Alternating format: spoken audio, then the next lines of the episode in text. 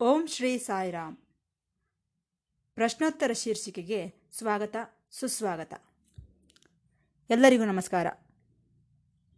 ಪ್ರತಿ ಶನಿವಾರದಂದು ಪ್ರಸಾರವಾಗುವ ಪ್ರಶ್ನೋತ್ತರ ಶೀರ್ಷಿಕೆಯಲ್ಲಿ ಪ್ರೊಫೆಸರ್ ಅನಿಲ್ ಕುಮಾರ್ ಕಾಮರಾಜರವರು ಭಕ್ತರಿಂದ ಬಂದಂತಹ ಪ್ರಶ್ನೆಗಳಿಗೆ ಭಗವಾನ್ ಶ್ರೀ ಸತ್ಯಸಾಯಿ ಬಾಬಾರವರ ದಿವ್ಯ ಉಪನ್ಯಾಸಗಳನ್ನು ಆಧಾರವಾಗಿಟ್ಟುಕೊಂಡು ಉತ್ತರಗಳನ್ನು ನೀಡುತ್ತಿದ್ದಾರೆ. ನಾವೆಲ್ಲರೂ ಈ ಪ್ರಶ್ನೋತ್ತರ ಶೀರ್ಷಿಕೆಯನ್ನು ಕೇಳಿ ಆನಂದಿಸಿ ಭಗವಾನ್ ಬಾಬಾರವರ ದಿವ್ಯ ಅನುಗ್ರಹಕ್ಕೆ ಪಾತ್ರರಾಗೋಣ. ನಾವು ಇವತ್ತಿನ ಪ್ರಪಂಚದಲ್ಲಿ ಹೇಗೆ ಜೀವಿಸುತ್ತಿದ್ದೇವೆ ಎಂದು ಒಂದು ಸಾರಿ ಪ್ರಶ್ನಿಸಿಕೊಂಡರೆ ಭಯಂಕರವಾದ, ವಿಪರೀತವಾದಂತಹ, ವಿನಾಶಕಾರಿಯಾದಂತಹ ಪರಿಸ್ಥಿತಿಯೊಳಗೆ ನಾವಿದ್ದೇವೇನೋ ಎನ್ನಿಸುತ್ತಿದೆ. ಟಿ ವಿ ಆನ್ ಮಾಡಿದರೂ ಅದೇ, ನ್ಯೂಸ್ ಪೇಪರ್ನಲ್ಲೂ ಅದೇ ಒಂದು ಕಡೆ ಕರೋನಾ ವಿಜೃಂಭಣೆ, ಹೊಸ ಹೊಸ ರೀತಿಯಾದಂತಹ ವೈರಸ್ಗಳು, ಒಮಿಕ್ರಾನ್ಗಳು, ಚಂಡಮಾರುತದಂತೆ ಬಂದು ಬಿಡುತ್ತಿವೆ ಮತ್ತೊಂದು ಕಡೆ ಉಕ್ರೇನ್, ರಷ್ಯಾ ದೇಶಗಳ ನಡುವೆ ಭಯಂಕರವಾದ ಯುದ್ಧಗಳು ನಡೆಯುತ್ತಿವೆ. ಅದರ ಪರಿಣಾಮ ಏನಾಗುತ್ತದೆಯೋ ಏನೋ ಗೊತ್ತಿಲ್ಲ. ರಾಸಾಯನಿಕ ಆಯುಧಗಳಿಂದ ಯುದ್ಧವಾಗುತ್ತದೆಯೇನೋ ಇಲ್ಲವೇ, ಜೀವ ಸಂಬಂಧವಾದಂತಹ ಬಯಲಾಜಿಕಲ್ ವಾರ್ ಏನಾದರೂ ನಡೆಯುತ್ತದೆಯೇನೋ. ಧಾರ್ಮಿಕ ಶಕ್ತಿಗಳೇನಾದರೂ ಜೊತೆಯಾಗುತ್ತವೆಯೇನೋ ಎನ್ನುವಂತಹ ಪರಿಸ್ಥಿತಿ ಒಂದು ಕಡೆ ಕಾಣಿಸುತ್ತಲೇ ಇದೆ. ಎಲ್ಲೂ ಸಹ ನಮಗೆ ಆಸೆ ಎಂಬುದು ಕಾಣಿಸುತ್ತಿಲ್ಲ. ಔಷಧಿಗಳು ಕೆಲಸ ಮಾಡುತ್ತಿಲ್ಲ. ಡಾಕ್ಟರ್ಗಳು ಸ್ಪಷ್ಟವಾಗಿ ಹೇಳಲಾರದೆ ಹೋಗುತ್ತಿದ್ದಾರೆ. ನೀನು ಎಷ್ಟು ಡೋಸ್ಗಳು ಹಾಕಿಸಿಕೊಂಡರೂ, ಎಷ್ಟು ಬೂಸ್ಟರ್ಗಳು ಹಾಕಿಸಿಕೊಂಡರೂ ಆ ಕರೋನಾ ಮತ್ತೆ ಬರಬಹುದೆಂದು ಹೇಳುತ್ತಲೇ ಇದ್ದಾರೆ. ಈ ಕಾಯಿಲೆಗಳಿಗೆ ಅಂತ್ಯವೇ ಇಲ್ಲದಂತಾಗಿದೆ. ಜನಗಳಾದರೆ ಆರ್ಥಿಕವಾಗಿ ಬಹಳ ನಷ್ಟ ಹೋಗಿದ್ದಾರೆ. ಈ ಆರ್ಥಿಕ ಕ್ಷೇತ್ರವೆಲ್ಲ ಸಂಪೂರ್ಣವಾಗಿ ಪೆಟ್ಟು ತಿಂದಿದೆ. ವಿದ್ಯಾಸಂಸ್ಥೆಗಳು ಪೆಟ್ಟು ತಿಂದಿವೆ. ಇಂತಹ ಪರಿಸ್ಥಿತಿಯಲ್ಲಿ ಜೀವಿಸುವುದು ಹೇಗೆ? ಇದನ್ನೆಲ್ಲ ಆಲೋಚಿಸಿದರೆ ಬಹಳ ಭಯಂಕರವಾಗಿ ಕಾಣಿಸುತ್ತದೆ. ನಿರಾಸೆಯೊಳಗೆ ಮುಳುಗಿ ಹೋಗುತ್ತೇವೆ ನಾವು. ಎಲ್ಲವೂ ನಿರಾಸೆಯೇ ಯಾವುದು ಸಹ ಆಶಾಜನಕವಾಗಿಲ್ಲ. ಆದರೆ ಮಾನವನು ಆಶಾವಾದಿ.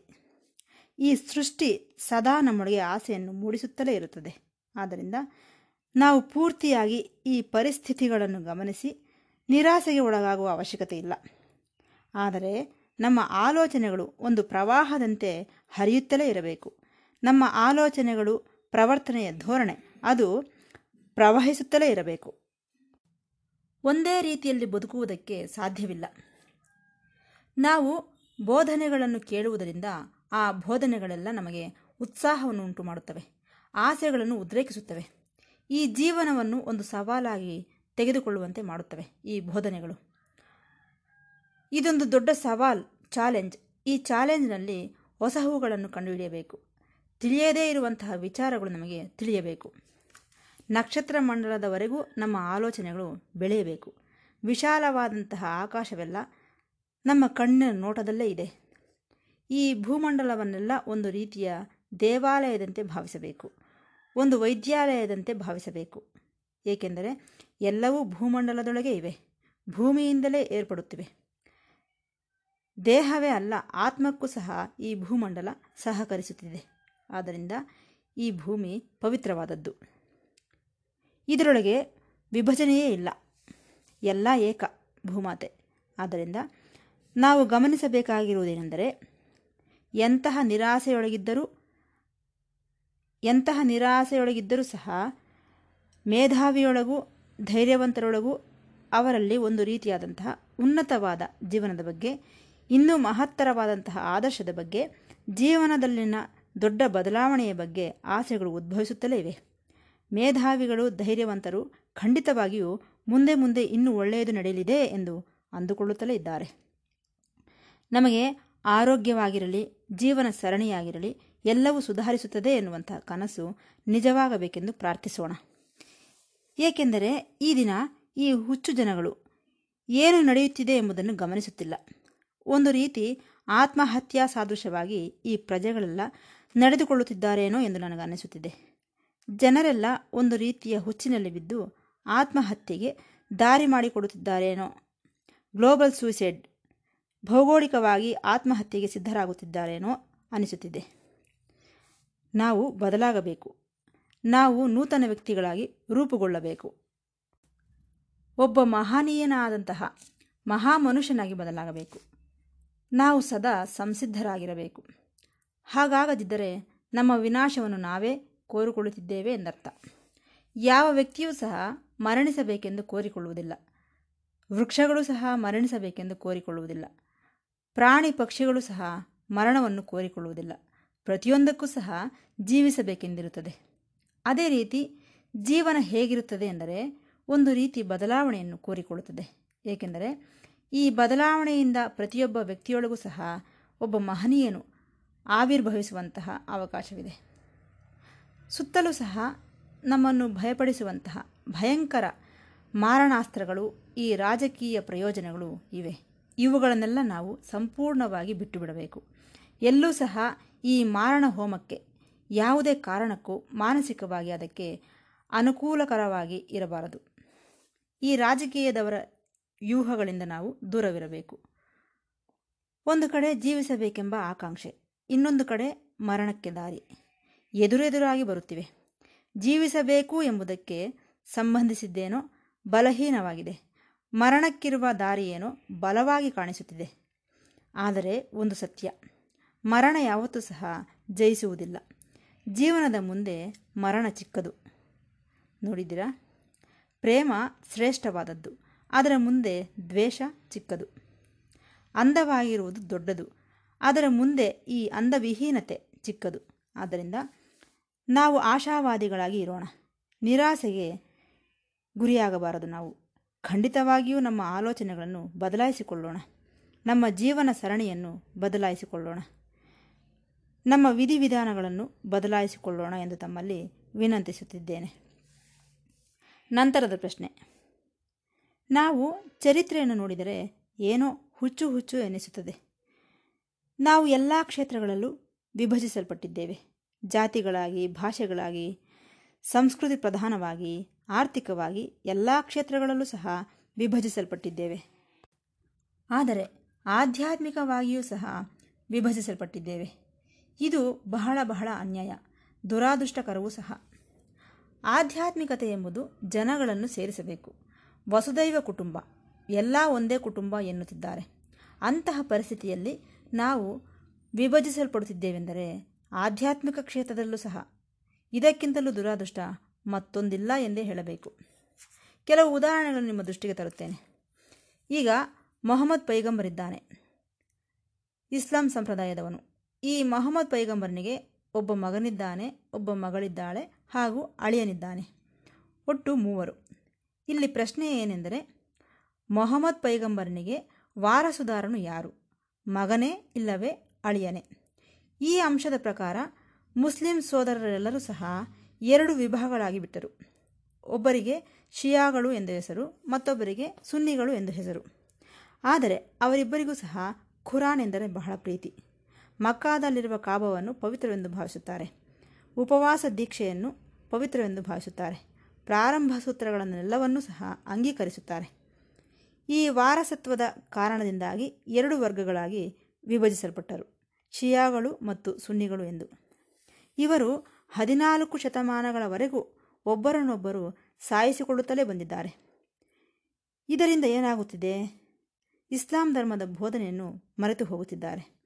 ಇದು ಅವರನ್ನು ಎಲ್ಲಿಯವರೆಗೆ ಕರೆದುಕೊಂಡು ಹೋಗುತ್ತದೆಯೋ ಆ ವಿಚಾರವನ್ನು ಸಹ ಅವರು ಮರೆತು ಹೋಗಿದ್ದಾರೆ.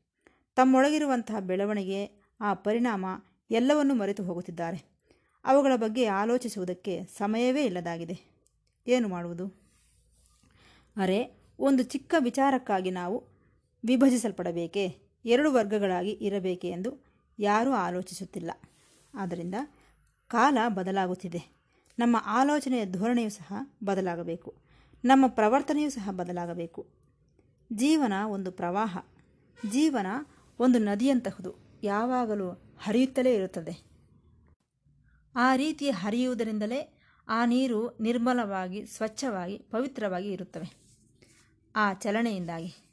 ಯಾವಾಗ ನೀರು ಹರಿಯುವುದಿಲ್ಲವೋ ಆ ನೀರೆಲ್ಲ ಮಲಿನವಾಗಿ ಬಿಡುತ್ತವೆ. ಅದೇ ರೀತಿ ಮಾನವನ ಆಲೋಚನೆಗಳಲ್ಲಿ ಬದಲಾವಣೆ ಬಾರದೇ ಇದ್ದರೆ ಮಾಲಿನ್ಯವಾಗಿ ಬಿಡುತ್ತಾನೆ. ಈ ಪ್ರವಾಹವೇ ಇದನ್ನು ಶುದ್ಧ ಮಾಡುವಂತಹ ವಿಧಾನ. ಇದನ್ನು ಗಮನಿಸಿ. ಈ ಸಂದರ್ಭದಲ್ಲಿ ಮತ್ತೊಂದು ಉದಾಹರಣೆಯನ್ನು ಹೇಳುತ್ತೇನೆ. ಜೈನರಲ್ಲಿ ಮಹಾವೀರ್ ಜೈನ್ ಇದ್ದಾನೆ. ಈ ಜೈನರಲ್ಲಿ ತೀರ್ಥಂಕರರೆಂದು ಇರುತ್ತಾರೆ. ಅವರಲ್ಲಿ ಇಪ್ಪತ್ನಾಲ್ಕನೇ ತೀರ್ಥಂಕರನು ಈ ಮಹಾವೀರ್ ಜೈನ್. ಈ ಮಹಾವೀರ್ ಜೈನನ ವಿಚಾರದಲ್ಲಿ ಎರಡು ಅಭಿಪ್ರಾಯಗಳಿವೆ. ಒಂದು, ಆತನು ದಿಗಂಬರನು ಎಂದು ಹೇಳುವವರು ಕೆಲವರು. ಎರಡನೆಯದು, ಅಲ್ಲ, ಆತನು ದೇವತಾ ವಸ್ತ್ರಗಳನ್ನು ಧರಿಸಿದ್ದಾನೆ. ಭಗವಂತನು ಆತನಿಗೆ ಅತಿ ತೆಳುವಾದಂತಹ ವಸ್ತ್ರಗಳನ್ನು ಕೊಟ್ಟಿದ್ದಾನೆ. ಆತನು ದಿಗಂಬರನಲ್ಲ ಎಂದು ಕೆಲವರು ಹೇಳುತ್ತಾರೆ. ಇದರ ಪ್ರಕಾರ ಎರಡು ವರ್ಗಗಳಾದವು. ದಿಗಂಬರರೆಂದು, ಶ್ವೇತಾಂಬರರು ಎಂದು. ಅಷ್ಟೇ ಅಲ್ಲ, ಕೆಲವರು ಹೇಳುತ್ತಾರೆ, ಮಹಾವೀರನು ಕಣ್ಣು ಮುಚ್ಚಿಕೊಂಡು ಧ್ಯಾನ ಮಾಡುತ್ತಿದ್ದಾನೆಂದು. ಮತ್ತೆ ಕೆಲವರು, ಇಲ್ಲ ಇಲ್ಲ, ಕಣ್ಣುಗಳನ್ನು ತೆರೆದುಕೊಂಡು ಧ್ಯಾನ ಮಾಡುತ್ತಿದ್ದಾನೆಂದು ಹೇಳುತ್ತಾರೆ. ಏನು ಮಾಡಬೇಕು? ಈ ರೀತಿಯ ಆಲೋಚನಾ ಧೋರಣೆಗಳಿಂದ ಮನುಷ್ಯರು ಬದಲಾಗಿ ಹೋಗುತ್ತಿದ್ದಾರೆ.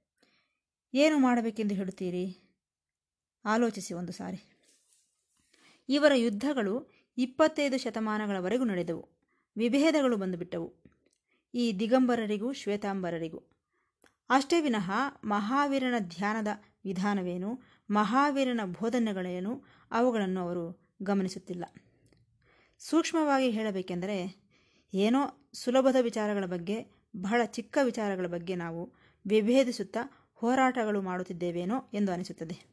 ಇದು ಬಹಳ ಹೀನವಾದಂತಹ ಸ್ಥಿತಿ ಎಂದು ನಿಮ್ಮಲ್ಲಿ ವಿನಂತಿಸುತ್ತಿದ್ದೇನೆ. ಒಂದು ರೀತಿಯಲ್ಲಿ ನೋಡಿದರೆ ಮಾನವ ಜಾತಿಗೆ ಎರಡಿವೆ. ಈ ಎರಡರಲ್ಲಿ ಒಂದನ್ನು ಮಾತ್ರವೇ ಆಯ್ಕೆ ಮಾಡಿಕೊಳ್ಳಬೇಕಾಗಿರುತ್ತದೆ. ಆ ಒಂದು ಯಾವುದೆಂದರೆ ಸಹಜವಾದಂತಹ, ನಿರಂತರವಾಗಿ ಪ್ರವಹಿಸುವಂತಹ ಆಲೋಚನಾ ಧೋರಣೆ. ಜೀವನ ವಿಧಾನದ ಪ್ರಕಾರ ಇರೋಣವೇ, ಇಲ್ಲವೇ ಏನೋ ಹಳೆಯದನ್ನೆಲ್ಲ ಹಿಡಿದುಕೊಂಡು ನೇತಾಡುತ್ತಾ ಇದೇ ರೀತಿ ಜೀವನವನ್ನು ಸಮಾಪ್ತಿ ಮಾಡಿಕೊಳ್ಳೋಣವೇ. ಈ ಎರಡರಲ್ಲಿ ಯಾವುದಾದರೂ ಒಂದೇ. ನಿರಂತರ ಪ್ರವಾಹವಾಗಿ ಬದಲಾಗೋಣವೇ ಇಲ್ಲವೇ ಅಲ್ಲೇ ಹಳ್ಳದಲ್ಲಿ ಬಿದ್ದಿರೋಣವೇ? ನಿಜಕ್ಕೆ ಕಾಲದ ಪ್ರಕಾರ, ಪ್ರವಾಹದ ಪ್ರಕಾರ ಬದಲಾಗದೇ ಇರುವುದರಿಂದಲೇ ಈ ಮಾನವತ್ವ ಪೆಟ್ಟು ತಿಂದಿದೆಯೇನೋ ಎಂದು ಅನಿಸುತ್ತದೆ. ಚರಿತ್ರೆಯನ್ನು ಪರಿಶೋಧಿಸಿದಾಗ, ಅರೆರೆ, ಎಷ್ಟೊಂದು ಅನ್ಯಾಯ ನಡೆದಿದೆ ಎಂದು ನಮಗನ್ನಿಸುತ್ತದೆ. ಆದ್ದರಿಂದ ನಾವು ಅಪ್ರಮತ್ತರಾಗಿರಬೇಕು. ಹಿಂದಿನದನ್ನು, ಗತವನ್ನು ಸಂಪೂರ್ಣವಾಗಿ ಮರೆತು ಹೋಗಬೇಕು ನೂತನತ್ವವನ್ನು ಸಹಕರಿಸಬೇಕು. ಅದನ್ನು ನಮ್ಮೊಳಗೆ ಆವಿರ್ಭವಿಸಿಕೊಳ್ಳಬೇಕು. ಸದಾ ನಿರಂತರವಾಗಿ ಉಲ್ಲಾಸದಿಂದ ಫ್ರೆಶ್ ಆಗಿ ಇರಬೇಕು. ಪರಿಶುದ್ಧವಾಗಿರಬೇಕು. ನಿರಂತರವಾಗಿ ಪ್ರವಹಿಸುತ್ತಲೇ ಇರಬೇಕು. ಇದಕ್ಕೊಂದು ಉದಾಹರಣೆ. ಗೆಲಿಲಿಯೋ ಎಂಬ ಮಹಾವಿಜ್ಞಾನಿ ಇದ್ದಾನೆ. ಆತನು ಹೇಳಿದ, ಭೂಮಿ ಸೂರ್ಯನ ಸುತ್ತಲೂ ತಿರುಗುತ್ತದೆ ಎಂದು. ಆದರೆ ಆವತ್ತಿನ ಕ್ರೈಸ್ತ ಧರ್ಮದ, ಧರ್ಮ ಏನೆಂದು ಹೇಳುತ್ತಿದೆ? ಸೂರ್ಯನೇ ಭೂಮಿಯ ಸುತ್ತ ತಿರುಗುತ್ತಾನೆ ಎಂದಿದೆ. ಕ್ರೈಸ್ತ ಧರ್ಮ. ಅದು ಅಲ್ಲದೆ ಅವರು ಏನೆಂದು ವಾದಿಸುತ್ತಿದ್ದಾರೆ? ನಾವು ಭೂಮಿಯ ಮೇಲೆ ಇದ್ದೇವೆ. ಭೂಮಿ ವಿಶಾಲವಾದದ್ದು. ಇದು ಚಲಿಸುವುದಿಲ್ಲ. ನಾವು ಸೂರ್ಯೋದಯವನ್ನು ನೋಡುತ್ತಿದ್ದೇವೆ, ಸೂರ್ಯಾಸ್ತವನ್ನು ನೋಡುತ್ತಿದ್ದೇವೆ. ಸೂರ್ಯನೇ ತಿರುಗುತ್ತಿದ್ದಾನೆ. ಸೂರ್ಯನೇ ಭೂಮಿಯ ಸುತ್ತ ತಿರುಗುತ್ತಿದ್ದಾನೆ ಎನ್ನುತ್ತಾರೆ ಅವರು. ಈ ಗೆಲಿಲಿಯೇನೋ ಅಲ್ಲ ಅಲ್ಲ, ಭೂಮಿಯೇ ಸೂರ್ಯನ ಸುತ್ತ ತಿರುಗುತ್ತಿದೆ ಎನ್ನುತ್ತಾನೆ. ಎಷ್ಟರ ಮಟ್ಟಿಗೆ ಗಲಾಟೆಗಳು ಬಂದವೆಂದರೆ, ಆತನಿಗೆ ಹೆಚ್ಚು ಕಡಿಮೆ ಎಂಬತ್ತು ವರ್ಷಗಳು. ವೃದ್ಧನು ಆತನನ್ನು ಪೋಪ್ ತನ್ನ ಆಸ್ಥಾನಕ್ಕೆ ಕರೆಯಿಸಿದನು. ಪೋಪ್ ಎಂದರೆ ಕ್ರೈಸ್ತ ಧರ್ಮದ ಪೀಠಾಧಿಪತಿ. ನೋಡಪ್ಪ, ನೀನು ಬರೆದಿರುವುದು ತಪ್ಪು. ಸೂರ್ಯನೇ ಭೂಮಿಯ ಸುತ್ತ ತಿರುಗುತ್ತಿದ್ದಾನೆ. ಭೂಮಿ ಸೂರ್ಯನ ಸುತ್ತ ತಿರುಗುತ್ತಿಲ್ಲ. ಬೈಬಲ್ ಬರೆದದ್ದು ಭಗವಂತನು. ಅದರ ವಿರುದ್ಧವಾಗಿ ನೀನು ಮಾತನಾಡುತ್ತಿದ್ದೀಯ? ಬದಲಾಯಿಸುತ್ತೀಯೋ ಇಲ್ಲವೋ? ನೀನೇನಾದರೂ ಬದಲಾಯಿಸದೆ ಹೋದರೆ ನೀನು ಬರೆದಿರುವ ಪುಸ್ತಕಗಳನ್ನೆಲ್ಲ ಸುಟ್ಟು ಹಾಕುತ್ತೇವೆ. ಕೊನೆಗೆ ನಿನ್ನನ್ನು ಸಹ ಸುಟ್ಟು ಹಾಕಬೇಕಾಗುತ್ತದೆ ಎಂದು ಪೋಪು ಎಚ್ಚರಿಸಿದನು. ಪಾಪ ಗೆಲಿಲಿಯೋ ಬಹಳ ಬಾಧೆಪಟ್ಟನು. ಆಗ ತಾನು ಬರೆದಂತಹ ವ್ಯಾಸದಲ್ಲಿ ಕೊನೆಯದಾಗಿ ಎರಡು ವಾಕ್ಯಗಳನ್ನು ಬರೆದನು. ಅದೇನೆಂದರೆ, ಸೂರ್ಯನ ಸುತ್ತ ಭೂಮಿ ತಿರುಗುತ್ತಿದೆ ಎಂದು ನಾನು ಬರೆದೆ. ನಾನು ಬರೆದಿರುವುದನ್ನು ಸೂರ್ಯನೂ ಓದುವುದಿಲ್ಲ, ಭೂಮಿಯೂ ಓದುವುದಿಲ್ಲ. ಆದರೆ ಭೂಮಿಯೇ ಸೂರ್ಯನ ಸುತ್ತಲೂ ತಿರುಗುತ್ತಿದೆ ಎಂದು ಸಮಾಪ್ತಿ ಮಾಡಿದನು. ಅಂದರೆ ಮನುಷ್ಯರು ಆ ಸಿದ್ಧಾಂತವನ್ನು ಕೇಳಿ ಗೆಲಿಲಿಯೋಗೆ ಎಷ್ಟು ಕಷ್ಟವನ್ನು ಕೊಟ್ಟರೂ ನೋಡಿ. ಆದ್ದರಿಂದ ನಮ್ಮ ಮೌಲ್ಯಗಳನ್ನು ಆಧುನಿಕವಾಗಿ ಬದಲಾಯಿಸಿಕೊಂಡು ಆಧುನಿಕವಾಗಿ ಗುರುತಿಸುವುದಕ್ಕೆ ಪ್ರಾರಂಭಿಸಬೇಕು. ಅನ್ವಯಿಸುವುದಕ್ಕೆ ಕಲಿಯಬೇಕು. ಅದಕ್ಕೆ ನಾವು ಯೋಧರಾಗಿ ಇರಬೇಕು. ನಮ್ಮೊಳಗೆ ಸೃಜನಾತ್ಮಕ ಶಕ್ತಿ ಬೆಳೆಯಬೇಕು. ನೂತನ ಮೌಲ್ಯಗಳು ಬರಬೇಕು. ಈ ಸಮಾಜಕ್ಕೆ ಅವಶ್ಯಕತೆ ಇರುವಂತಹವುಗಳು ಬರಬೇಕು. ಸಾಮಾಜಿಕ, ವೈಜ್ಞಾನಿಕ, ಸಾಂಕೇತಿಕ ಪರಿಶೋಧನಾ ವ್ಯಾಸಂಗಗಳಿಗೆ ಅನುಕೂಲಕರವಾಗಿ ಆ ಮೌಲ್ಯಗಳು ಆವಿರ್ಭವಿಸಬೇಕು. ನಿಜ ಹೇಳಬೇಕೆಂದರೆ ವಿದ್ಯೆಯ ಮೂಲಕವೇ ಈ ಶರೀರ ಪರಿಶುದ್ಧಗೊಳ್ಳುತ್ತದೆ. ಪ್ರಯೋಗಗಳ ಮೂಲಕವೇ ವಿದ್ಯೆ ವೃದ್ಧಿಗೊಳ್ಳುತ್ತದೆ. ಹಾಗಾಗಿ ಒಂದು ವಿಚಾರವನ್ನು ನಾವು ನೆನಪಿನಲ್ಲಿಟ್ಟುಕೊಳ್ಳಬೇಕು. ಮೇಧಾವಿಗಳಲ್ಲಿ ಕೆಲವರು ಹೇಳುತ್ತಾರೆ ಮಾನವರಲ್ಲಿರುವಂತಹ ಆತ್ಮಶಕ್ತಿ ಬಹಳ ಶ್ರೇಷ್ಠವಾದದ್ದು. ಪ್ರತಿ ವ್ಯಕ್ತಿಯೂ ಸಹ ಈ ಉನ್ನತವಾದ ಆತ್ಮಶಕ್ತಿಯನ್ನು ಗುರುತಿಸಬೇಕು. ಇದು ಅತ್ಯುನ್ನತವಾದಂತಹುದು ಎಂದು ವಾದಿಸುತ್ತಿರುತ್ತಾರೆ. ಸತ್ಯವೇ. ಇದನ್ನೆಲ್ಲ, ಇವರನ್ನೆಲ್ಲ ಡಾಕ್ಟರ್ಗಳೆಂದು ಭಾವಿಸೋಣ. ನೀವೆಲ್ಲರೂ ಆತ್ಮಶಕ್ತಿ ಅತ್ಯುನ್ನತವಾದದೆಂದು ಹೇಳುತ್ತಿದ್ದೀರಿ? ಅದನ್ನು ಗುರುತಿಸಬೇಕೆಂದು ಹೇಳುತ್ತಿದ್ದೀರಿ. ಸತ್ಯವೇ. ಮೊದಲು ನೀವು ಗುರುತಿಸಿ ಅನುಭವಿಸಿ. ಅದು ಹೇಗೆ ಸಾಧ್ಯ? ನಿಮಗಿರುವಂತಹ ಮೂಢನಂಬಿಕೆಗಳನ್ನು ಬಿಟ್ಟುಬಿಡಿ. ಹಿಂದಿನದನ್ನು ಮರೆತು ಹೋಗಿ. ಪ್ರತಿ ಚಲನೆಯಲ್ಲೂ ಒಂದು ನೂತನತ್ವವನ್ನು ಗಮನಿಸಿ. ಅದೇ ನಿಮ್ಮ ಆರೋಗ್ಯಕ್ಕೆ ಕಾರಣವಾಗುತ್ತದೆ. ನಿಮ್ಮನ್ನು ನೋಡಿ ನಾವು ಬದಲಾಗುತ್ತೇವೆ. ನಿಮ್ಮ ಪ್ರೀತಿ, ನಿಮ್ಮ ದಯೆ, ನಿಮ್ಮ ಆನಂದ, ನಿಮ್ಮ ಕರುಣೆ ನಮ್ಮ ಬದಲಾವಣೆಗೆ ಕಾರಣವಾಗುತ್ತದೆ. ನಾವು ಎಂತಹ ತಪ್ಪು ಮಾಡಿದೆವೋ ಆಗ ನಾವು ತಿಳಿದುಕೊಳ್ಳುತ್ತೇವೆ. ಆದ್ದರಿಂದ ಈ ಬದಲಾಯಿಸಬೇಕು ಎಂದು ಹೇಳುತ್ತಿರುವ ಈ ಹಿರಿಯರು ಅವರು ಮೊದಲು ಬದಲಾಗಬೇಕು. ಇದು ವಾದಗಳಿಂದ ನಡೆಯುವಂತಹ ವಿಚಾರವಲ್ಲ. ಅವರ ಬದಲಾವಣೆಯೇ ಒಂದು ರೀತಿ ನೂತನವಾದಂತಹ ಕಾಂತಿ. ಆ ಕಾಂತಿ ಅಂಧಕಾರದಲ್ಲಿರುವ ನಮ್ಮನ್ನು ಹೊರಗೆ ಕರೆದುಕೊಂಡು ಬರುತ್ತದೆ. ನಮ್ಮ ಬೇಜಾರಿಗೆ ದುಃಖಕ್ಕೆ ಕಾರಣವೇನೋ ತಿಳಿದು ಹೋಗುತ್ತದೆ. ಕಾಲ ಎಂಬುದು ಖಂಡಿತವಾಗಿಯೂ ಬದಲಾವಣೆಯನ್ನು ತರುತ್ತದೆ. ಒಂದೇ ಜಾಗದಲ್ಲಿ ನಿಲ್ಲಿಸುವುದಿಲ್ಲ. ಕಾಲ ನಿರಂತರ ಪ್ರವಾಹ. ಮಹಾವೀರನು ಒಂದು ಮಾತನ್ನು ಹೇಳಿದ್ದಾನೆ. ನಾನು ಇರುವುದನ್ನೆಲ್ಲ ಹೇಳಿಬಿಟ್ಟಿದ್ದೇನೆ. ಇನ್ನು ತಿಳಿದುಕೊಳ್ಳಬೇಕಾಗಿರುವುದು ಏನೂ ಇಲ್ಲ ಎಂದನು. ನಾನು ಜೈನ ಧರ್ಮದ ಇಪ್ಪತ್ನಾಲ್ಕನೇ ತೀರ್ಥಂಕರನು. ನನ್ನ ನಂತರ ಬೇರೆಯವರ ಅವಶ್ಯಕತೆ ಇಲ್ಲ ಎಂದನು. ಗೌತಮ ಬುದ್ಧನು ಸಹ ಇದೇ ಪದ್ಧತಿಯಲ್ಲಿ ಹೇಳಿದ್ದಾನೆ. ಆದರೆ ಅಷ್ಟಕ್ಕೆ ನಿಂತು ಹೋಯಿತೆ? ನಂತರ ಹೊಸ ಸಿದ್ಧಾಂತಗಳು ಬರಲಿಲ್ಲವೇ? ನೂತನ ಆಲೋಚನಾ ಧೋರಣೆ ಬರಲಿಲ್ಲವೇ? ಆಧುನಿಕ ತತ್ವ ಪ್ರವೇಶಿಸಿಲ್ಲವೇ ಎಂದು ಪ್ರಶ್ನಿಸಿಕೊಳ್ಳಿ. ಮೊಹಮ್ಮದ್ ಪೈಗಂಬರನು ಸಹ ಹೇಳಿದ್ದಾನೆ, ನಾನು ಸರ್ವವನ್ನು ನಿಮ್ಮ ದೃಷ್ಟಿಗೆ ತಂದಿದ್ದೇನೆ. ಇನ್ನು ಧರ್ಮ ಪ್ರವಾದಿಗಳ ಅವಶ್ಯಕತೆ ಇಲ್ಲ. ಸರ್ವಜ್ಞಾನವನ್ನು ನಿಮಗೆ ಸಮರ್ಪಿಸಿದ್ದೇನೆ. ಇನ್ನು ಇದನ್ನು ಮೀರಿದ ಜ್ಞಾನ ಎಲ್ಲೂ ಅಡಗಿ ಕುಳಿತಿಲ್ಲ, ಎನ್ನುತ್ತಾನೆ ಮೊಹಮ್ಮದ್ ಪೈಗಂಬರನು. ಆದರೆ ಅಲ್ಲಿಗೆ ನಿಂತು ಹೋಯಿತೇ? ಇಲ್ಲವಲ್ಲ. ಒಂದು ಸತ್ಯವನ್ನು ಗುರುತಿಸಿ. ಜೀವನದಲ್ಲಿ ಸಾವಿರಾರು ಮಾರ್ಗಗಳಿವೆ. ಪ್ರಪಂಚದಲ್ಲಿ ಸಾವಿರಾರು ವರ್ಗಗಳಿವೆ. ಅವುಗಳನ್ನು ನಾವು ಇನ್ನೂ ಪಡೆಯಬೇಕಾಗಿದೆ. ಹಾಗಾಗಿ ನಮ್ಮ ಜೀವನದಲ್ಲಿ ಎಷ್ಟೋ ವಿಚಾರಗಳು ಅಡಗಿಕೊಂಡಿವೆ. ಅವುಗಳನ್ನು ನಾವು ತಿಳಿದುಕೊಳ್ಳಬೇಕಾದ ಅವಶ್ಯಕತೆ ಇದೆ. ಸೃಷ್ಟಿ ಅನಂತ. ದಯವಿಟ್ಟು ಗಮನಿಸಿ. ಈ ಸೃಷ್ಟಿ ಪ್ರಾರಂಭವಾಗಿ ಇಷ್ಟು ಸಾವಿರ ವರ್ಷಗಳಾದರೂ ಸಹ ಇನ್ನೂ ಅಡಗಿಕೊಂಡಿರುವಂತಹವುಗಳನ್ನು ಕಂಡುಹಿಡಿಯಬೇಕಾಗಿದೆ. ದೂರ ತೀರದಲ್ಲಿರುವ ನಕ್ಷತ್ರಗಳ ಬಗ್ಗೆ ತಿಳಿದುಕೊಳ್ಳಬೇಕಾಗಿದೆ. ಪ್ರತಿ ಕ್ಷೇತ್ರದಲ್ಲೂ ನಮಗೆ ಎಷ್ಟು ತಿಳಿದಿದೆಯೋ ಅದಕ್ಕಿಂತಲೂ ಮಿಗಿಲಾದ ವಿಚಾರಗಳನ್ನು ತಿಳಿದುಕೊಳ್ಳಬೇಕಾಗಿದೆ. ಆದ್ದರಿಂದ ಎಲ್ಲವನ್ನೂ ಗ್ರಹಿಸಿದ್ದೇವೆ, ಇದರೊಂದಿಗೆ ಮುಗಿದು ಹೋಗಿದೆ ಎಂದುಕೊಳ್ಳುವುದು ತಪ್ಪು. ಆದ್ದರಿಂದ ಆ ನೂತನತ್ವಕ್ಕಾಗಿ, ಆ ಸತ್ಯಕ್ಕಾಗಿ, ಆ ಸತ್ಯಾನ್ವೇಷಣೆಯಲ್ಲಿ ನಮ್ಮ ಜೀವನವನ್ನು ಸಾಗಿಸಬೇಕಾಗಿದೆ. ದಯವಿಟ್ಟು ಗಮನಿಸಿ. ಹಾಗಾಗಿ, ಯಾವಾಗ ನಮಗೆ ಶಾಂತಿ, ಯಾವಾಗ ನಮಗೆ ನೆಮ್ಮದಿ ಎಂದು ಪ್ರಶ್ನಿಸಿಕೊಂಡರೆ ನಮಗೆ ಈ ನೂತನತ್ವದಲ್ಲೇ ಶಾಂತಿ, ನೆಮ್ಮದಿ ಎಂದು ಅರ್ಥವಾಗುತ್ತದೆ. ಇಷ್ಟಕ್ಕೂ ಈ ಸೃಷ್ಟಿಯಲ್ಲಿ, ಈ ಭೂಮಂಡಲದಲ್ಲಿ ಪರಿಣಾಮ ಕ್ರಮದಲ್ಲಿ ಅತ್ಯುನ್ನತ ಸ್ಥಾನದಲ್ಲಿರುವುದು ಮಾನವನು. ಕಲ್ಲು ಬಂಡೆ, ವೃಕ್ಷಗಳು, ಪ್ರಾಣಿಗಳು ಆನಂತರ ಮಾನವನು. ಅತ್ಯುನ್ನತ ಸ್ಥಾನದಲ್ಲಿದ್ದಾನೆ. ನಮ್ಮ ಶರೀರವೆಲ್ಲ ದೇಹ, ಹೃದಯ, ಮೆದುಳು ಎಲ್ಲವೂ ಭೂಮಿಯಿಂದ ಬಂದದ್ದೇ. ಈ ಭೂಮಿ ನಮ್ಮನ್ನು ಅತ್ಯುನ್ನತ ಸ್ಥಾನದಲ್ಲಿ ನಿಲ್ಲಿಸಿದೆ.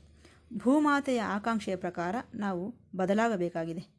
ನಿಜ ಹೇಳಬೇಕೆಂದರೆ ಭೂಮಿಯೇ ನಮ್ಮ ಕಣ್ಣುಗಳ ಮೂಲಕ ನೋಡುತ್ತಿದೆ. ದೇಹವೆಲ್ಲ ಭೂಮಿಯಿಂದ ಬಂದದ್ದೇ, ಕಣ್ಣುಗಳು ಸಹ ಭೂಮಿಯದ್ದೇ. ಹಾಗಾಗಿ ಭೂಮಿ ನಮ್ಮ ಕಣ್ಣುಗಳ ಮೂಲಕ ನೋಡುತ್ತಿದೆ. ಭೂಮಿ ನಮ್ಮ ಕಿವಿಗಳ ಮೂಲಕ ಆ ಸಂಗೀತ ರವಳಿಯನ್ನು ಕೇಳಿಸಿಕೊಳ್ಳುತ್ತಿದೆ. ಇಂತಹ ವಿಶ್ವಭಾವನೆಯಿಂದ ನಾವು ನೂತನ ತತ್ವದಿಂದ ಜೀವಿಸಿದಾಗ ನಮಗೆ ಯಾವುದು ಸಹ ಬಾಧೆ ಎನ್ನಿಸುವುದಿಲ್ಲ. ಯಾವ ಭಯವೂ ಇರುವುದಿಲ್ಲ. ಯಾವ ಆತಂಕವೂ ಇರುವುದಿಲ್ಲ. ಯಾವ ಚಿಂತೆಗಳೂ ಇಲ್ಲದೆ ನಾವು ನೆಮ್ಮದಿಯಿಂದ ಇರುವುದಕ್ಕೆ ಅವಕಾಶವಿರುತ್ತದೆ. ಆದ್ದರಿಂದ ಇವತ್ತಿನ ಪ್ರಶ್ನೆಯಲ್ಲಿ ನಿಮಗೆ ತಿಳಿಯಪಡಿಸಿದಂತೆ ಏನೋ ಚಿಲ್ಲರೆ ವಿಚಾರಗಳ ಬಗ್ಗೆ, ಚಿಕ್ಕ ಚಿಕ್ಕ ವಿಚಾರಗಳ ಬಗ್ಗೆ ನಾವು ಬೇರ್ಪಡದೆ ಆಧ್ಯಾತ್ಮಿಕ ಸೂತ್ರಗಳಾದಂತಹ ಸಾಮರಸ್ಯ, ಸಮೈಕ್ಯತೆ, ಸೌಭ್ರಾತೃತ್ವ, ಸಮತ ಈ ಸಿದ್ಧಾಂತಗಳ ಅನುಗುಣವಾಗಿ ನಡೆದುಕೊಳ್ಳುತ್ತಾ ಮಾನವ ಸೌಭ್ರಾತೃತ್ವ ಈಶ್ವರ ಪಿತೃತ್ವ ಎನ್ನುವ ಧೋರಣೆಯಲ್ಲಿ ಜೀವನವನ್ನು ಸಾಗಿಸಬೇಕೆಂದು ತಮ್ಮಲ್ಲಿ ಮನವಿ ಮಾಡುತ್ತಾ ಈ ಭಾಗವನ್ನು ಮುಕ್ತಾಯಗೊಳಿಸುತ್ತಿದ್ದೇನೆ. ಮತ್ತೆ ಭೇಟಿಯಾಗೋಣ. ಸಾಯಿರಾಮ್.